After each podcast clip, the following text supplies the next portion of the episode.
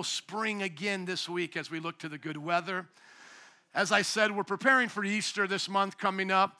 Church is a place to bring your friends and family to hear about God, and so are the life groups. Use this opportunity when they're thinking about the Easter season. It's not about bunnies. It's not about Easter eggs. It's about our Lord and Savior who came from heaven to earth to die on the cross for our sins and raise again for our life. Amen. So we're going through the book of Matthew, verse by verse, chapter by chapter. You can find all the notes and former sermons online. Even this one is on our app today. So at the website, the app, Facebook, stay in touch with us so you can keep up with what God's doing. Today we're going to actually finish the Sermon on the Mount, which is Jesus' most popular sermon through Matthew five, six, and seven. Today we're in chapter seven, and I think that this title for the sermon summarizes this chapter, Build Your Life Upon the Rock. We're going to learn to build our life upon the rock of God's Word. So let's go to Matthew chapter seven, verse one. I have a helpful meme today that I want to put up and start with because I think it's going to be illustrative of how people read uh, Matthew chapter seven. Here it is. Read it with me on the count of three. One, two, three. Do not judge, or you too will be judged. Okay, close your Bibles. Time to go home. That was the message. I mean, isn't that it? Mic drop. Don't preach to me, preacher. Don't judge me, or you're going to be judged. The world has so corrupted this verse that they don't understand it, and then we as Christians are sometimes intimidated by it, but I want to tell you, I love this verse, and I love this passage, and I am obedient to it, and so should you. But let's just think about how it's being wrongly used. People wrongly use this verse to basically say, don't make a moral decision about my behavior, or you're going to have somebody make a moral decision about your behavior. My friends, all of us are going to have God make moral decisions about our behavior. God told us in the book of Matthew, we're supposed to tell each other to repent of the things he has called sin so that when we get to that judgment day, it's not a surprise. So I say to people who always come at me and go, don't judge me, only God can judge me. I go, yeah, that's true, and that should scare the hell out of you. That should scare the hell out of you because on judgment day, there'll be hell to pay. It's our job to get you ready for Judgment Day. So would Jesus be contradicting what the book of Matthew has already taught us? Can we just go back to the book of Matthew, the portions we've already read? Would you go to Matthew chapter three? Look at Matthew chapter three, verse seven, and let me ask all of the scholars and mathematicians here, what comes first, uh, chapter three or chapter seven? three comes first. So chapter seven comes after three. So when it says, judge not, lest ye be judged, in a more classic translation, would he be contradicting what he had already affirmed or what preachers had already said in the prior chapters? Of course not. Let's go to it, my brother. We're just waiting for you. Appreciate your help there. The Bible teach, it's not on there. You got to look it up on the Bible, please. Let's give it up for Curtis in the back. He's amazing. Amen. Let's not make him feel bad when he forgets. We love you, my brother. You make it easy for me. It's just the times you make it hard, it's awkward. Because uh, then I have to like pretend I'm looking at this fan. Is this fan working? Oh, I'm kidding. We don't even need the karaoke screen. You guys memorized Matthew chapter three. Recite it now. Here we go. Matthew chapter three, verse seven. John the Baptist. How many know Jesus affirmed John the Baptist's ministry? So Jesus is not now going to make John the Baptist look like the dunce in class. Look at how John the Baptist preached and who... Uh, you know, as the forerunner to Jesus, baptized Jesus. Look at his message. But when he saw many of the Pharisees and Sadducees come into where he was baptizing, he said to them, you brood of vipers, who warned you to, fr- to flee from the coming wrath? Well, sounds like John is a little judgy. Bad John. Don't judge, John. Don't you know you're going to be judged? You see, whatever Jesus is going to teach us in Matthew chapter seven and onward about judgment, it's not going to be against the kind of preaching that John the Baptist did. Let's move on to Jesus. Let's see if Jesus would contradict himself. Go to Matthew chapter four, verse seventeen. What comes first, four or seven? four. So would chapter four contradict chapter seven?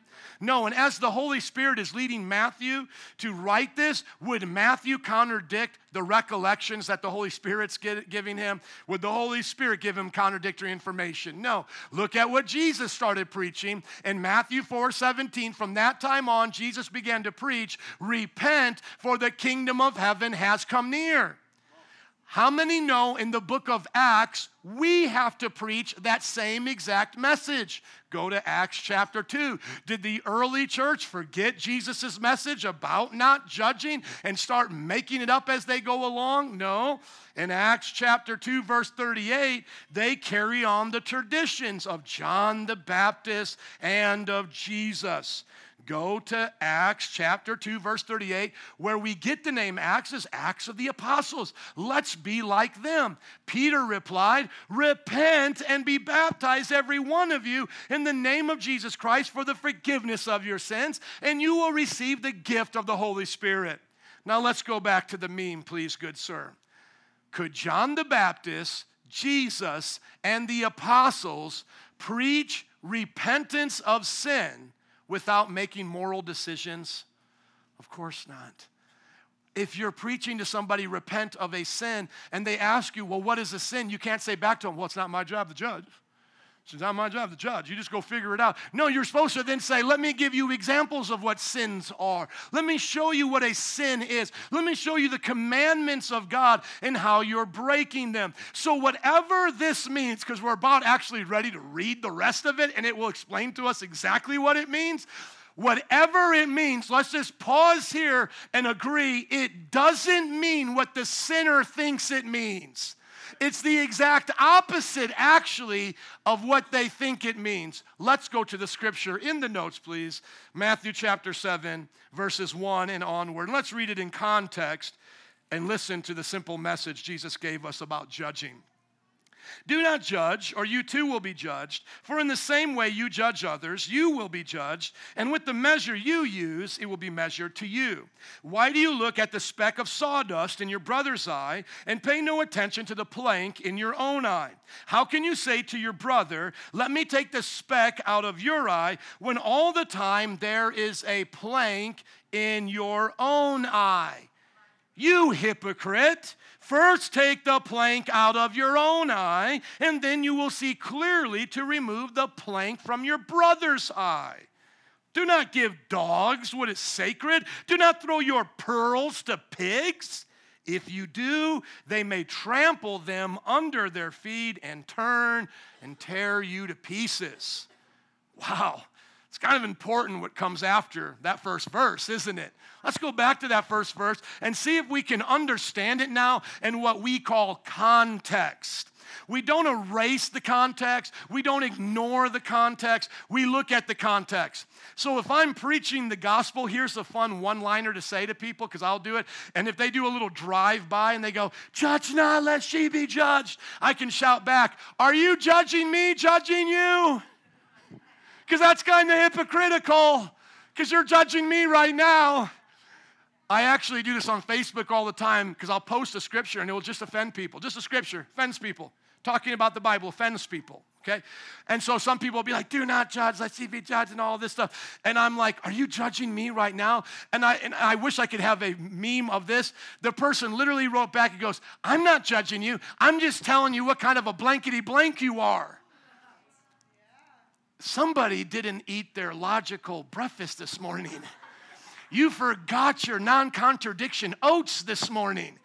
You just contradicted yourself in one sentence a bunch of times. That's a special kind of foolishness. That's the kind that Mister T says he pities the fool like you, but they think they're so smart. I'm not judging, I'm not judging. Well, sounds like you're making moral decisions about my behavior. But is that what Jesus is talking about there? Absolutely not. Jesus is not saying, don't make moral decisions, otherwise people will make moral decisions about you. Because how could we ever have real justice in the world unless people made moral decisions? Some people just say, well, I don't judge anybody. I don't judge anybody. I just say, you do you. You do you. That's how I live. You do you. You know what? They say that until you slap them upside their head and steal their purse or their wallet. And then they say, well, hold on. Don't do you if it hurts me then. You see, people say, do you until it bothers them. Nobody really lives by the you do you. They really just want you to get out of their business and leave them alone.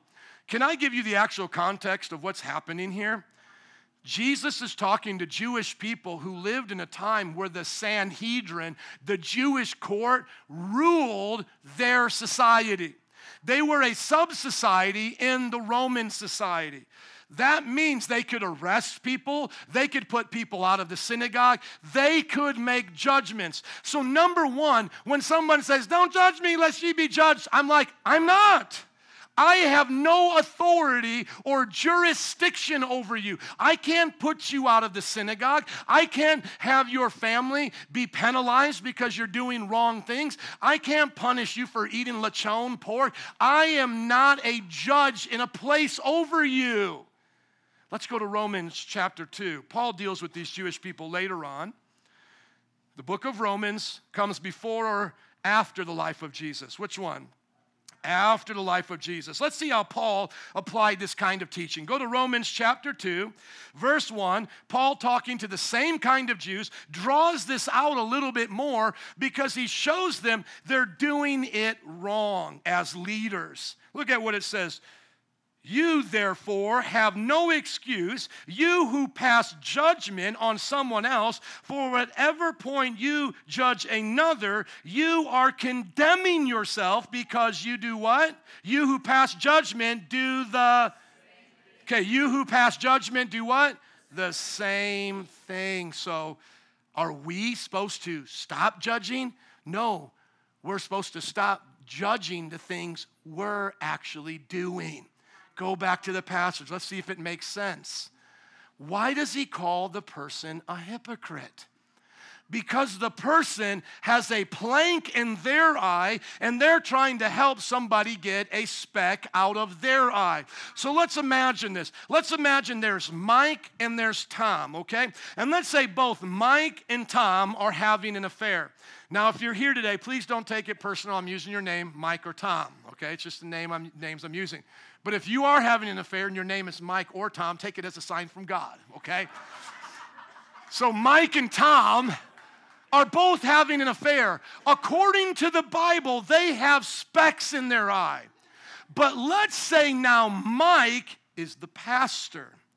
And now Mike kicks Tom out of the church for having an affair, but he is having the, an affair himself. That's what Jesus is saying. Jesus is saying, you want to punish, remember the woman caught in adultery, you want to throw the stone at her, but where's the fella? Where's the guy? He was probably one of the hypocrites with the stone. And Jesus is saying, he was without sin, throw the first stone. If you have not been a part of this, then you make the judgment. But if you are a part of it, you can't make the judgment. So now watch, watch, watch. Because now everybody just wants to go, okay, well, nobody's perfect. Everybody's in sin. No, what does he now say? He says, hold on. The one that has the plank is worse. What makes them worse? They're judging people for the same sins they're committing, just like Romans two. That makes them worse. So what does Jesus then say? Y'all just walk around with planks and specks in your eyes then because nobody's going to be able to help you. No, no, no. He goes to the one with the plank, and he goes, hey, Bubba, this is what you need to do. Repent of your judging others.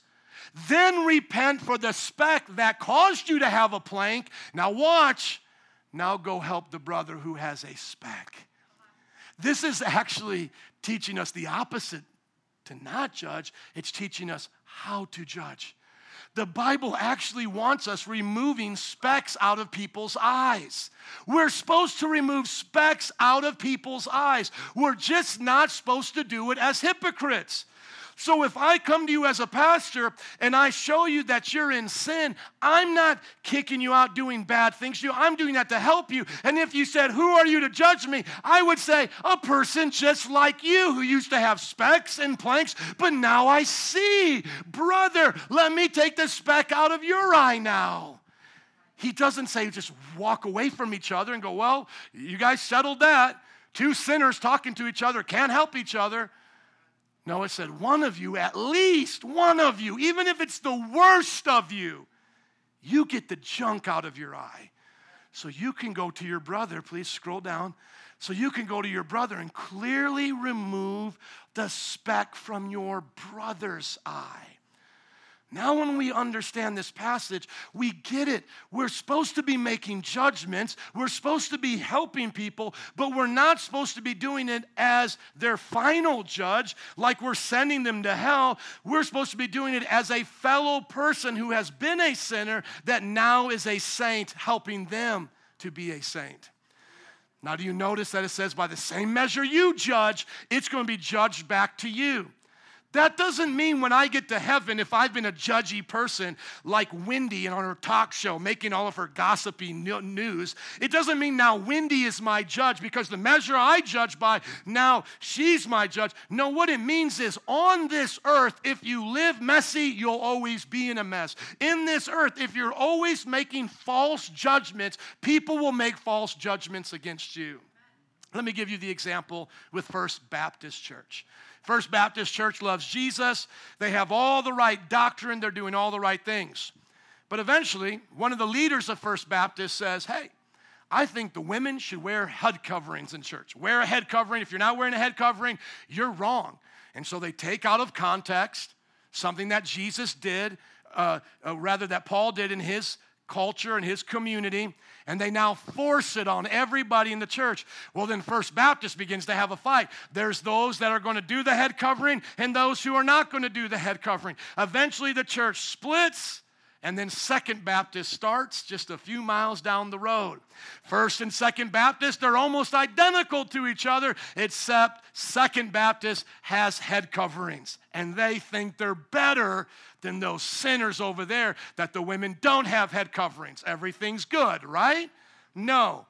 A little bit later on in Second Baptist, somebody raises up and says, brothers and sisters, we ought to be reading out the King James Bible only.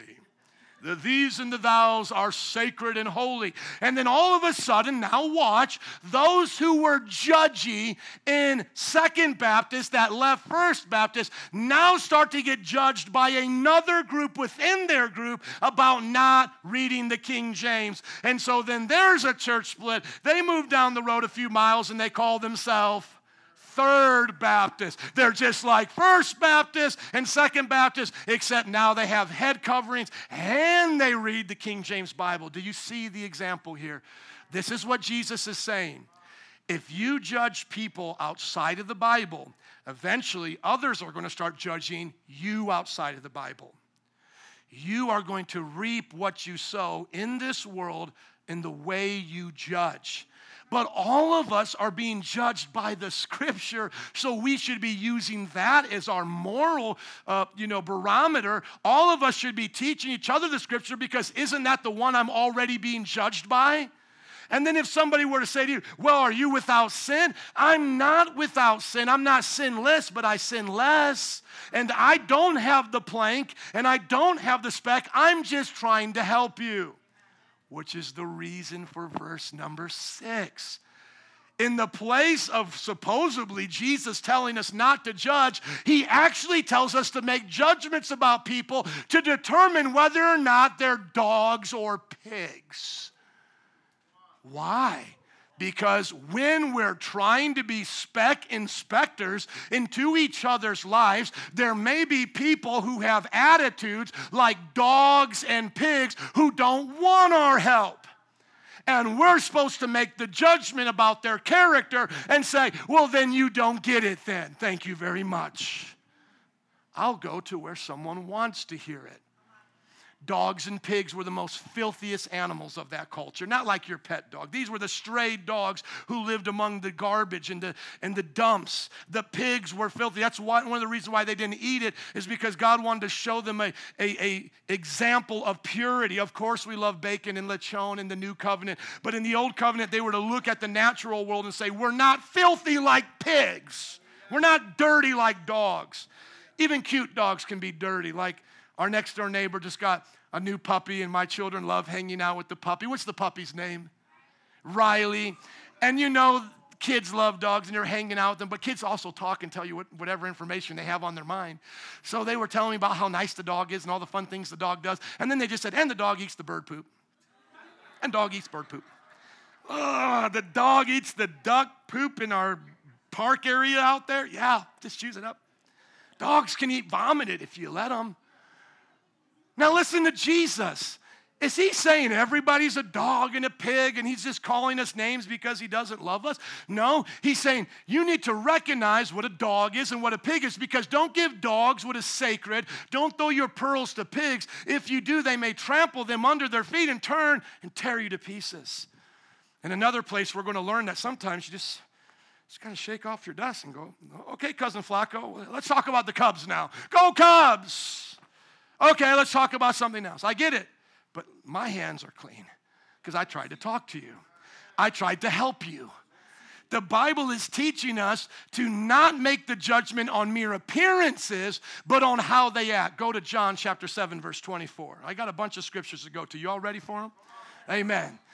God is enlightening you how to judge. He's not telling you not to judge. He's not contradicting himself. What he's saying is, don't make hypocritical judgments.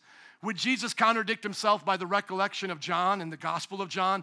No, John and Matthew aren't going to contradict each other. They were both disciples of Jesus that heard what he taught. Listen to how John takes Jesus at his word. It says, stop judging by what? Mere appearances, but instead judge correctly.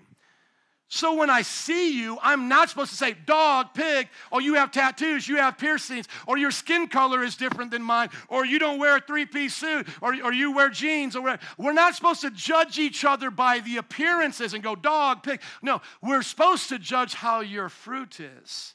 And fruit comes from your words and from your actions. We'll get to that in just a few moments. And so what Jesus is teaching us to do is not be like the Jewish leaders of that day, who were walking around saying, we're so much more moral than all of you. We'll kick you out the church and you out the church. And then they were committing the same exact sins. That's why Jesus said, I can't trust you anymore with the, the death penalty.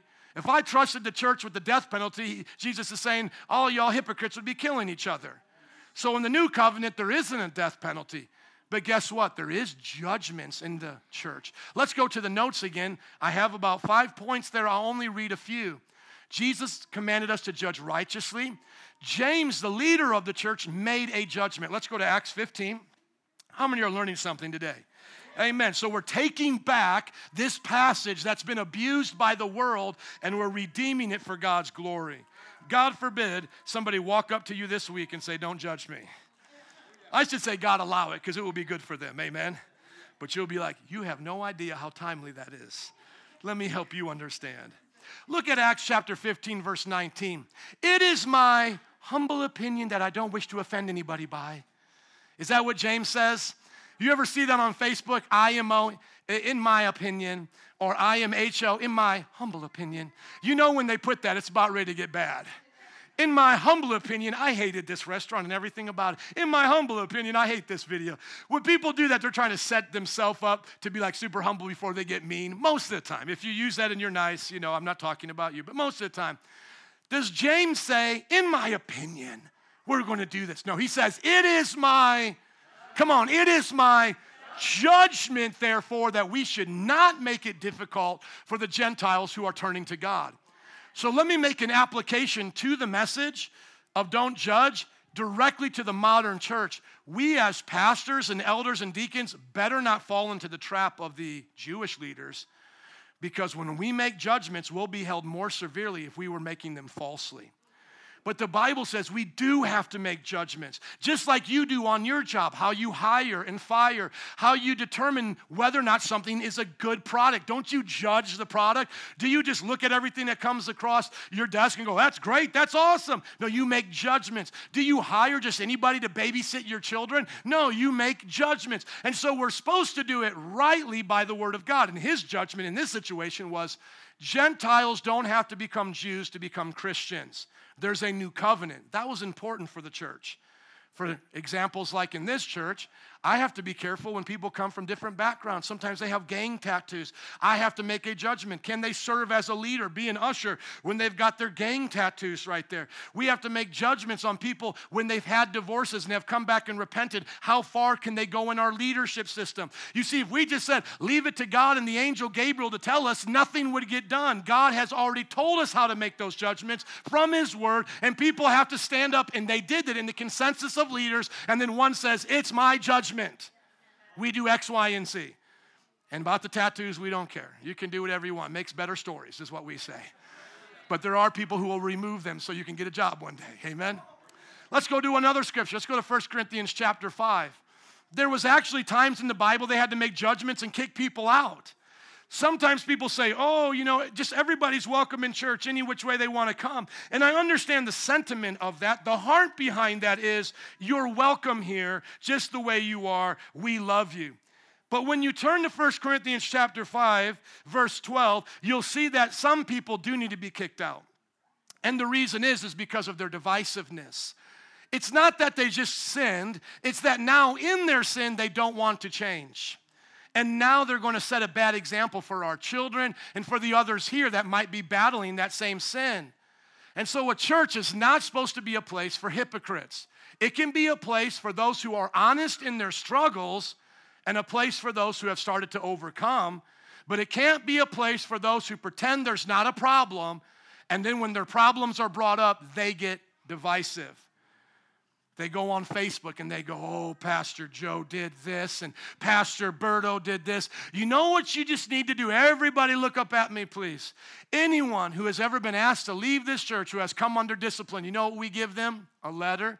Next time they put that on Facebook, just ask them, post that letter right up here as well so we can read it and hear the other side. And if you are concerned, because I'm not saying we always make the right decisions, you can sit down with them, that letter, and an elder or deacon. We promise you that meeting, and you can hear all the truth. I'm just not going on Facebook to wrestle with pigs, because the Bible said don't do it. I'm not going there to wrestle with stray dogs. Bible said don't do it.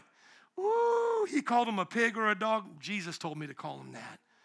Don't give your pearls to pigs. That which is sacred to dogs. Next time you hear them say all that about Metro Praise, just say, hey, man, post up that letter. Post up the letter. Tag Pastor Griselda in it, too, because if they don't want to post it and it's already getting messy, maybe Pastor Griselda will be in a good mood and just drive it like it's hot. Maybe she'll just decide to do it that day. You see, the problem that people have when they're under discipline is they want to play their sad, sad story about all of the issues of their life, but they don't want to tell you how often we've prayed with them and cried with them and told them we're here to help, but we have to draw a line. How long do you think a meat eater could work at vegetarian dot com company? How long? Hey, Barbara, we see you're eating a steak on lunch break. Not sure if you read the rules about working at vegetarian dot com, but we're kind of vegetarian around here. Well, get out of my business. Who are you to judge me? Well, I'm your boss, and we are here to keep a company value system. So here's your first warning. Ah, I don't want the warning. Okay, now you get your second warning. Why is it we think that sin needs to be tolerated in the church just because we love everybody? I can love you and kick you out as well. My mom loved me enough at eighteen to kick me out, because as for her and her house, they were going to serve the Lord, and I wasn't serving the Lord, so I got the boot, and my mama loved me. And I know it can be done wrong. I know there's a lot of churches on the borderline of cults. Trust me, I deal with them all the time. I actually debate cults. Okay, I understand people can be very controlling, very manipulative, but that doesn't mean there shouldn't be discipline in the church. That doesn't mean that leadership shouldn't be making godly decisions, because otherwise you'll be coming up here and the worship leader will be cheating with the other worship leader, and the children's workers will be going through transgender surgery, and then the youth workers will be hitting on the teenagers because we just love everybody. And some of you are like, how did you know about the church I used to go to? Yeah. People come to me all the time and be like, Pastor, yeah, this one was having an affair with this one, and it was just out of him. The youth leader was, was dating this. It just was wild. See, now be careful before you go back to sinner thinking. Are you guys without sin? No, no, no. Never said we're without sin. Never said we're trying to stone you. We just said we're people with eyes that have been cleared from our planks and our specks, and we're trying to help you as Jesus commanded. So please don't act like a dog or a pig, because then we got to do this one. This is First Corinthians five twelve. What business is it of mine to judge those outside the church? So I, as a pastor, it's not my job to go hand out discipline to Trump or to go hand out discipline to our mayor or to go to your job and interfere or go hand out discipline. The Christian church is separate from the state, and we thank God for that. That was actually a Christian idea. Christians who had lived previously in England under the power of the Church of England, married with the government, came here for freedom from relig- religious power usurped over them. So when someone sees me preaching at a school like they did the other day, they're like, separation of church and state. I'm like, yeah, dummy, that's why I'm here doing this. Because I'm not here trying to be the state. Kids can freely come and walk by as often as they like. You know, they can cuss us out. I'm not here to force it on them, right? Are you guys getting it? That's why I believe in the voucher system. Let everybody choose what school they want to go to. And if everybody just wants to go to Metro Praise Academy, then so be it then. Come on, somebody, let's give them a voucher. Let's see who wins. I guarantee you the private schools will win and whip all their butts. No offense against public schools, but you know what I'm saying. If we gave vouchers out, people would show you how much they care about getting God in their school, because a lot of people are sick and tired of what's going on in this culture. So he said, what business is it of mine to judge those outside the church? Are you not to judge those inside? You see, we can't get out there and try to force ComEd to lower its rates. We can't make T-Mobile, you know, give us free cell phone stuff. But what we can do here is make judgments on how we're living according to the Word of God, not man-centered opinions, not on whether or not women wear pants or we're reading out the King James, but based on the Word of God. God will judge those outside. Expel the wicked person from among you. That's tight, but it's right. You can say, oh my, oh me, but it's better if you say, amen. So here's the thing I have to say to you as a pastor with a smile on my face. Don't start no stuff, won't be no stuff. Amen. Just live for Jesus. That's it. If you sin, just say, I'm a sinner, Jesus forgive me. That's it. Like I said, anytime you talk to anybody else, they didn't say that. That's why they got that letter. That's why they got dealt with two and three meetings. If there was only one meeting, it was because they brought it all the way to the last meeting in that first meeting. But I thank God, even people sitting among you, not to embarrass them, but they've gone through processes like that and said, these boots are made for walking. That's just what they'll do. I'll find another church and I'll Facebook lie on you. And then guess what? After they went to so-and-so's church and were asked to give them four offerings, and after they were conferenced to death with one hundred fifty dollars rates, you know, and all of this, they come back and they go, yeah, this was the church for me. You guys actually cared about me. Nobody asked me about anything over there. I get away with it, but I'm not changing. So thanks for caring about me. And sometimes they'll even go back on Facebook and they'll say, I'm sorry for saying these things about these pastors. They didn't mean it to, to hurt me. They were doing it to love me.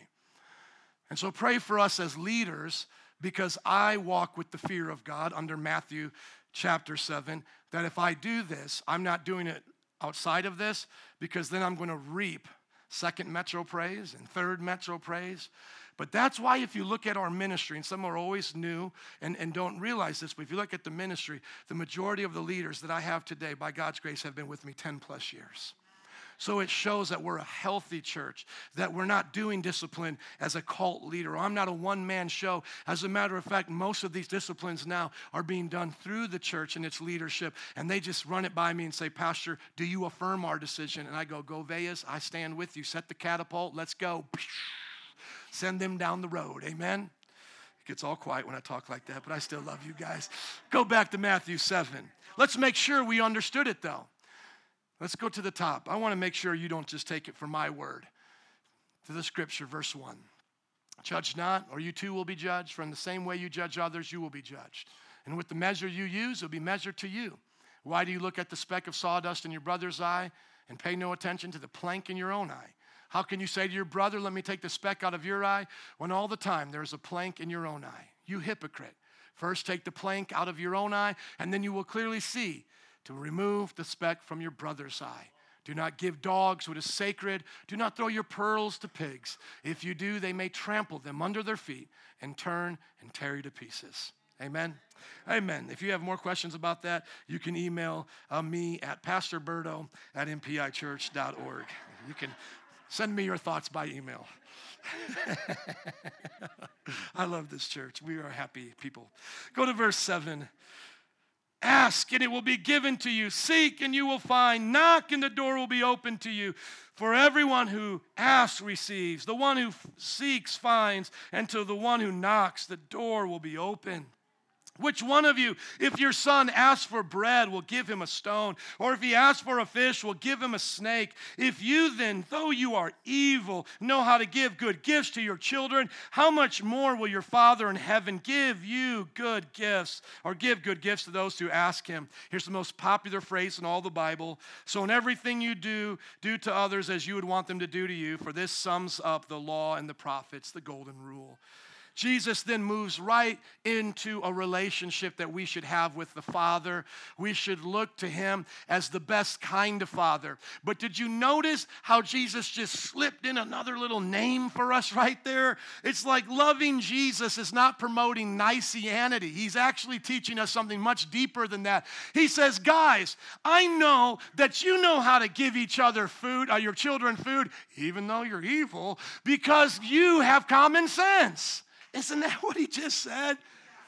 My friend put a post on Facebook that said, Islam is evil, Hinduism is evil, only Christianity is good. And you would have thought he would have just eaten a puppy alive for breakfast because the internet exploded on him. How dare you call Muslims evil? How dare you? There's nice Hindus. And this was even from Christians.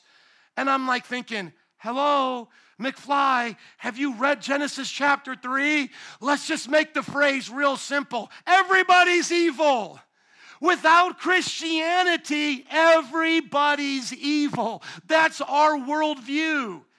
Muslims have a certain kind of evil. They can do nice things like feed their children.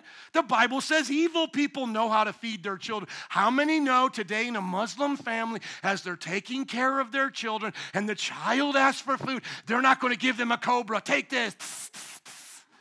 How many know they're not going to? How many know today in the L G B T Q community, as they've adopted their children, how many know they know to give the child bread and not a snake? That's what Jesus is saying. But they're still going to hell.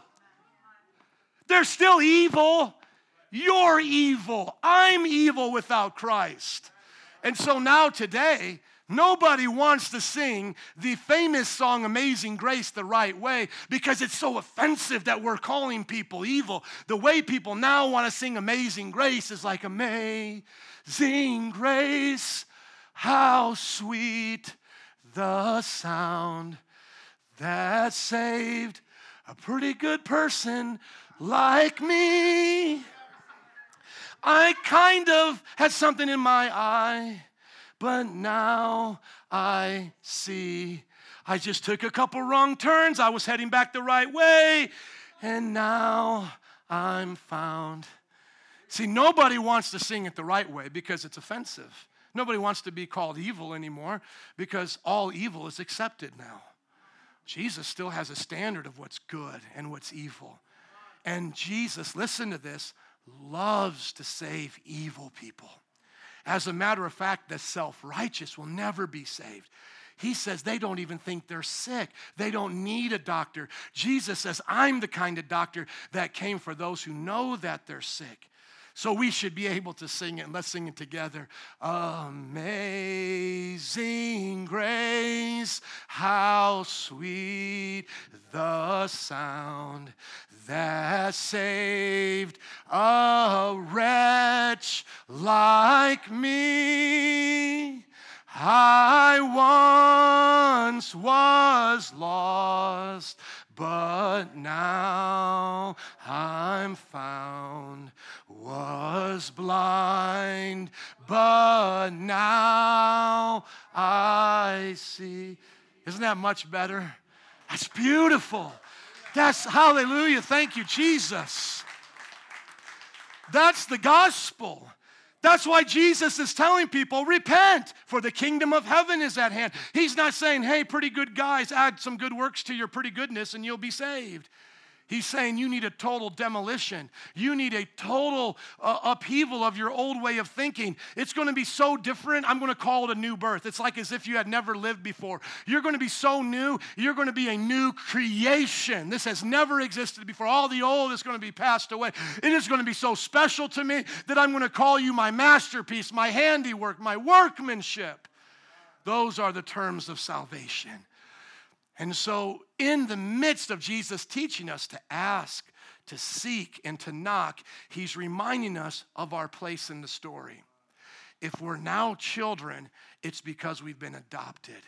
We didn't get born into it because we were Jewish or because our parents were Christians. We're here now as children because we have been born again into the family of God. And those three things should define our lives. We're always asking the Father for things. He never tires of us asking him to be in our lives. We're always knocking at his door, seeking him to open up the windows of heaven and pour us out a blessing that we don't have enough room to receive. And in all of our seeking, we're seeking his kingdom and his will to be done. Amen? What a precious passage. And then the most famous portion of the scriptures that Christians and, and, and non-Christians appreciate alike. Do unto others as you would have them done unto you. I always talk to non-Christians and I say, do you believe in the Golden Rule? And they're like, yeah, I believe in it. And I'm like, where did it come from? Because you don't get that at the Big Bang, do you? Did the Golden Rule just kind of fly out of the Big Bang? Here I am. You know, you don't get that. The Golden Rule is built into our conscience. And sadly, if children don't have good parents, that can be burned out pretty early. That's why I'm very compassionate to those who grow up in broken homes and fatherless homes, and we see them acting a certain way. It's because what was natural to them growing up and having the faith of a child was burned out through sin. We should really reach out to the hurting and the broken of our world. But it's common sense, isn't it, to, to not want to do to somebody else what you wouldn't want, don't do to somebody else what you wouldn't want done to you. And doesn't that back right up into the judging thing? You see, when my mother was preaching to me the gospel, helping me get the specs out, she didn't go, okay, Joe, you ready? You know, and pull out the chainsaw. She didn't take out the axe and go, I got some work to do here now. No, she came at me gentle and kind and loving.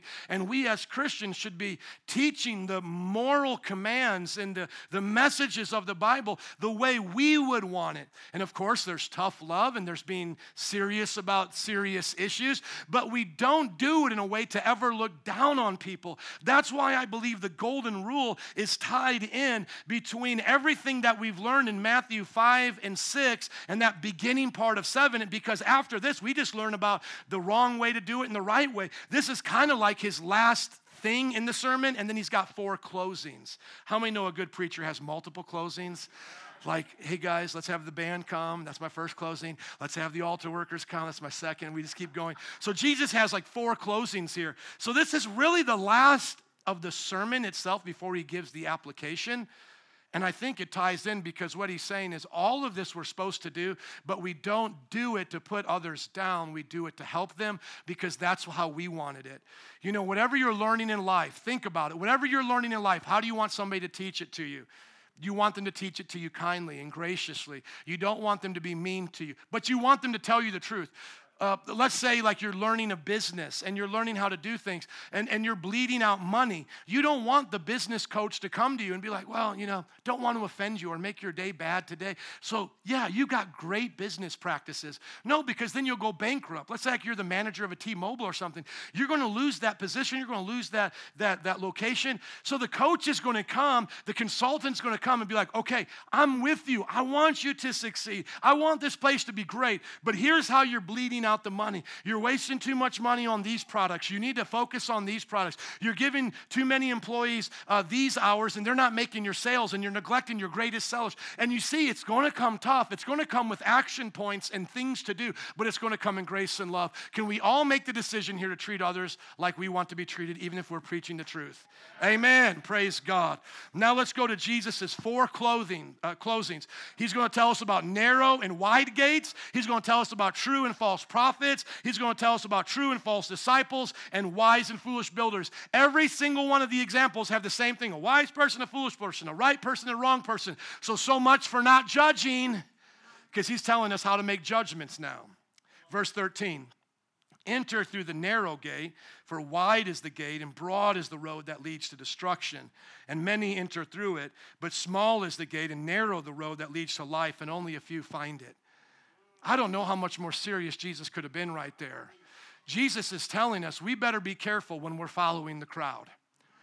I mean, I'm just putting that in your heart right now as some of you are starting off Christianity with us. Be careful when the crowd is going in a certain direction. Deception is always deceiving to those who can be deceived. Once you know the original, you won't fall for the counterfeit. But if you do not know that original well, counterfeits can be really tricky. My wife used to work at a bank, and she'll tell you they are good at making those counterfeits. But when you're so used to holding the genuine and you've studied the details of it and you know how to recognize it, it is almost impossible for that one to get by you, that that, that counterfeit. And so I, I don't say this to scare you that, oh, you could be going the wrong way at any moment, because I do believe we're secure in our salvation. But I want you to be very honest with yourself when you start following the crowd. And that's why I use those names here as examples, because my my mom grew up, like most moms, watching Oprah. And it was like a new talk show, and it was cool, and she was nice. But you began to see even Christians on her show change their worldviews as she started changing. As she said, well, I was raised, because she was a Christian, I was raised to think homosexuality was wrong, but now I've changed. I was raised to think that Jesus was the only way, but now I see I'm wrong because I've made more friends of other religions. And once again, doesn't mean we can't be people's friends or love them, but you need to be careful when you're following a wide path, because the Bible says that's how it works. And so sometimes we see ourselves as Christians getting the slow clap for living for Jesus, like, oh, you're awesome, you know, and then it's, yeah, cheer them on. No, most of the time you're going to get the loogie spit at you, because the mob is going to come around you and be like, you're the odd one out. You're the stupid one. You're the fool. Let's spit on you. You're not worth anything. The Bible says they took Timothy, the spiritual son of Paul, the pastor of the Ephesian church, and during a festival while he was preaching, like how we were preaching at Mardi Gras, it says he was an old man and he was just preaching the truth. They took him and they drug him through the streets, kicked him down the road, beat him to death, and cheered as he died. That's what they did to our heroes. If they crucify Jesus, what do you think they're going to do to you? Jesus said, you're not above your master. A student is not above their master. If you think you're going to get Niceanity instead of Christianity, you're, you're, you're wrong.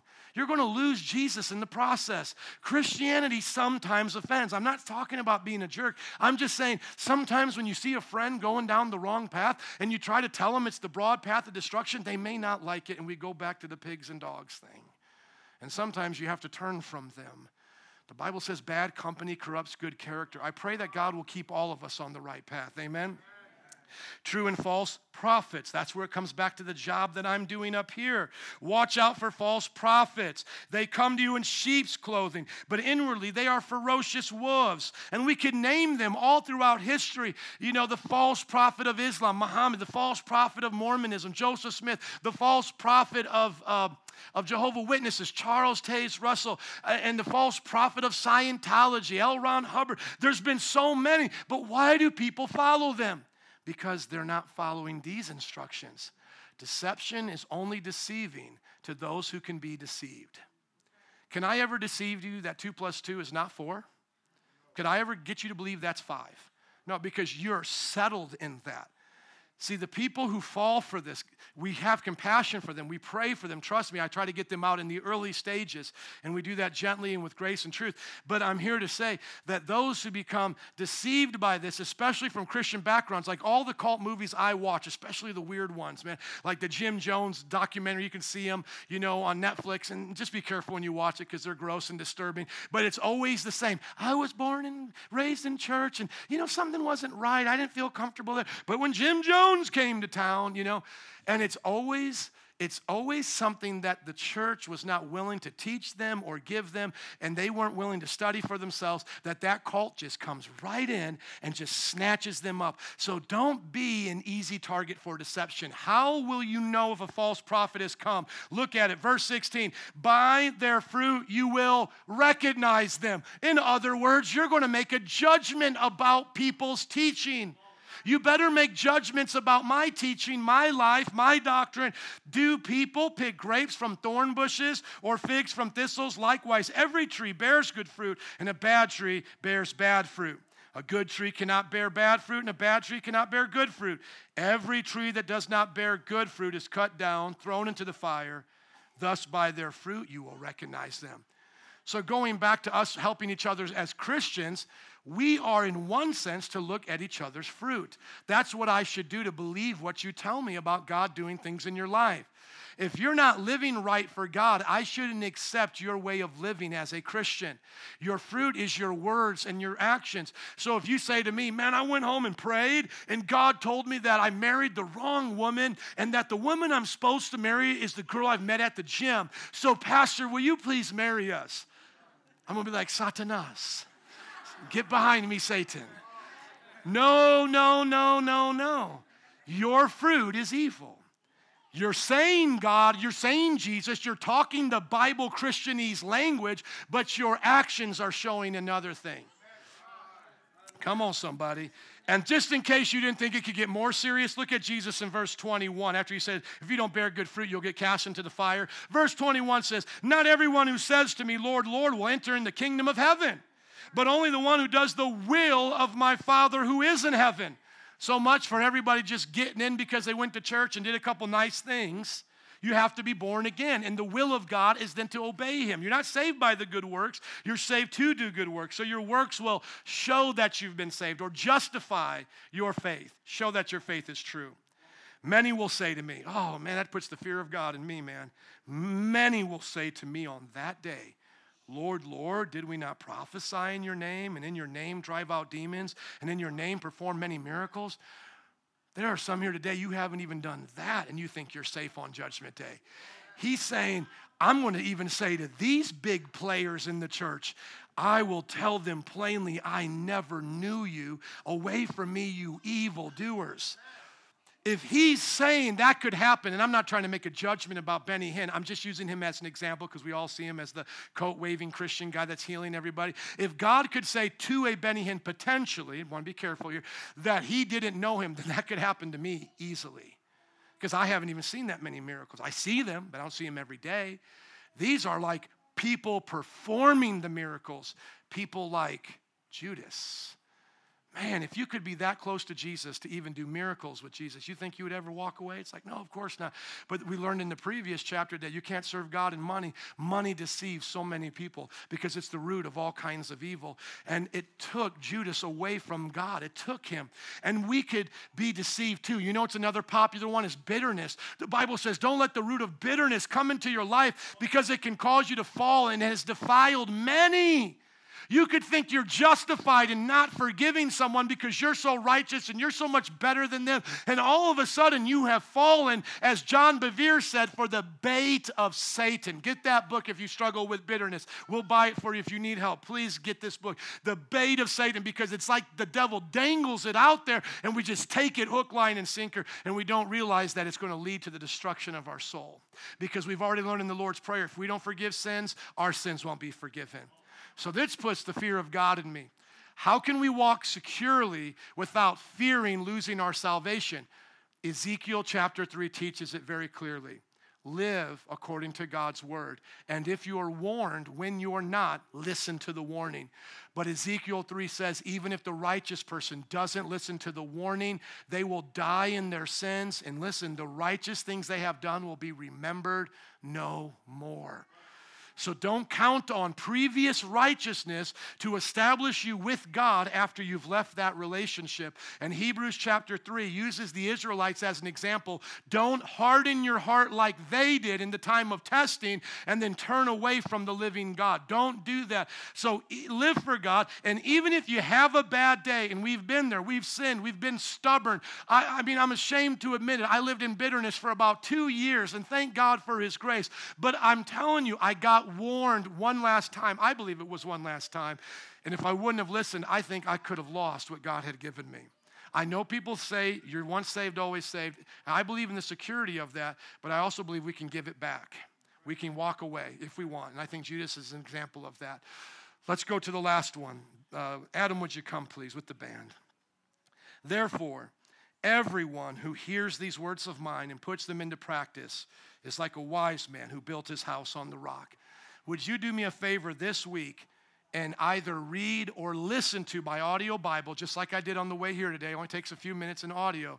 Listen to five, six, and seven again, because the Bible says those who hear these words and put them into practice is like a wise person who built their house on the rock. It's not just hearing it, it's also doing.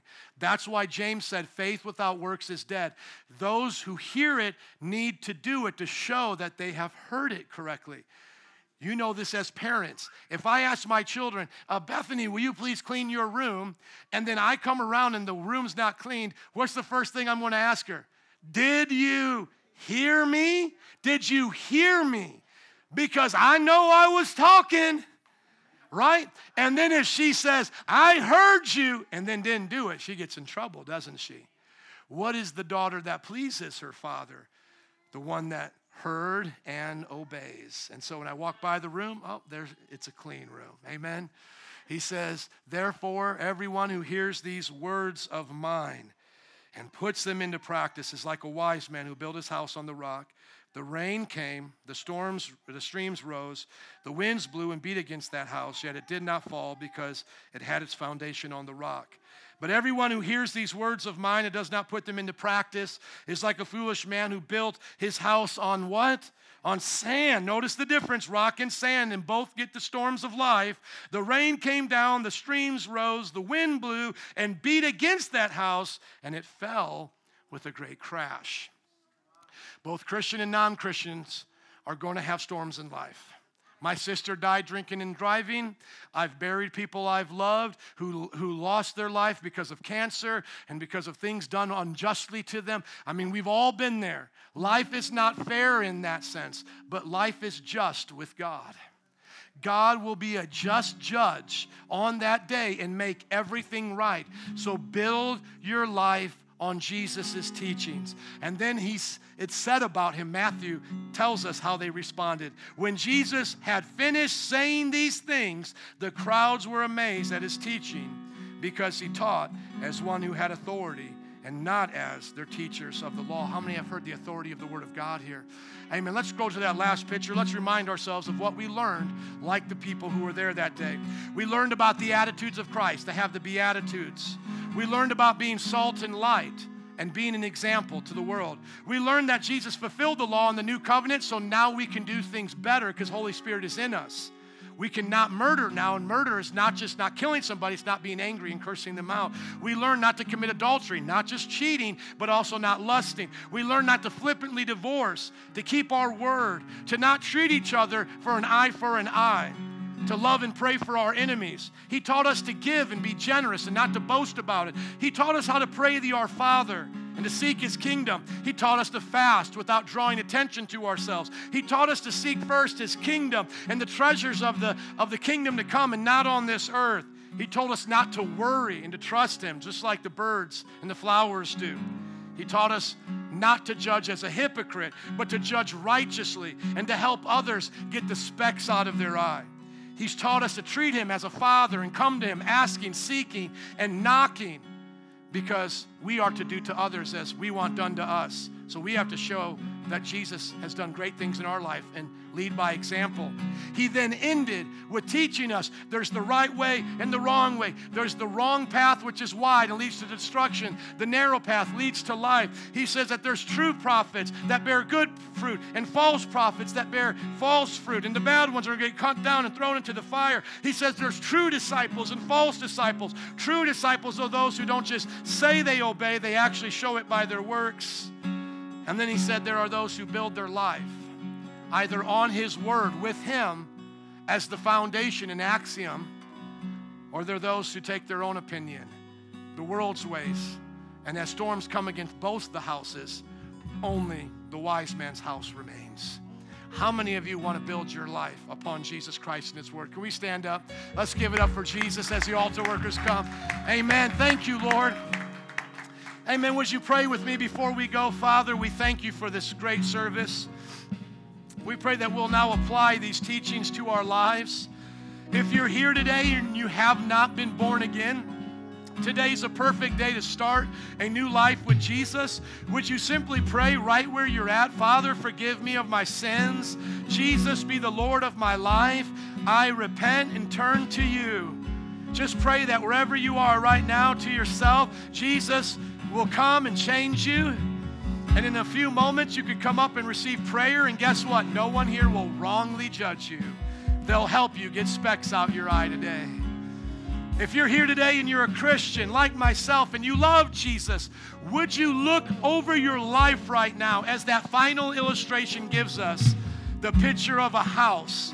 And would you see the kind of life you're building with Jesus? How's your attitude? Do you have the attitudes of the kingdom? Which ones have been sticking out to you that God wants to change? Have you been salt and light? Have you been lusting or being angry? How are you doing on your prayer life? Generosity, seeking first the kingdom of God. How have you been in hypocrisy and making false judgments? How about your attitude towards people around you? Are you treating them the way you want to be treated or how you think they deserve? A few moments right now, let's search our hearts. Build your life with Jesus today. We'll dismiss formally in just a moment. If some of you want to come forward for prayer right now, you can do so. If you want to stay at your seat, go ahead. But those who just feel like, man, I want to have somebody help me with this, or I want to ask somebody to pray with me, you can do that right now, whether you're a new Christian or been here for a while. We love to pray with people. But let's examine lives right now. Jesus, show me how to build my life upon you. And I will build my life upon your love. It is a fountain. Some of you can just start worshiping as you're praying through it. Others keep praying. We're not in a hurry. We'll dismiss formally in a moment. Well, let's just worship and seek God as we pray. Take your time today. I will build an altar.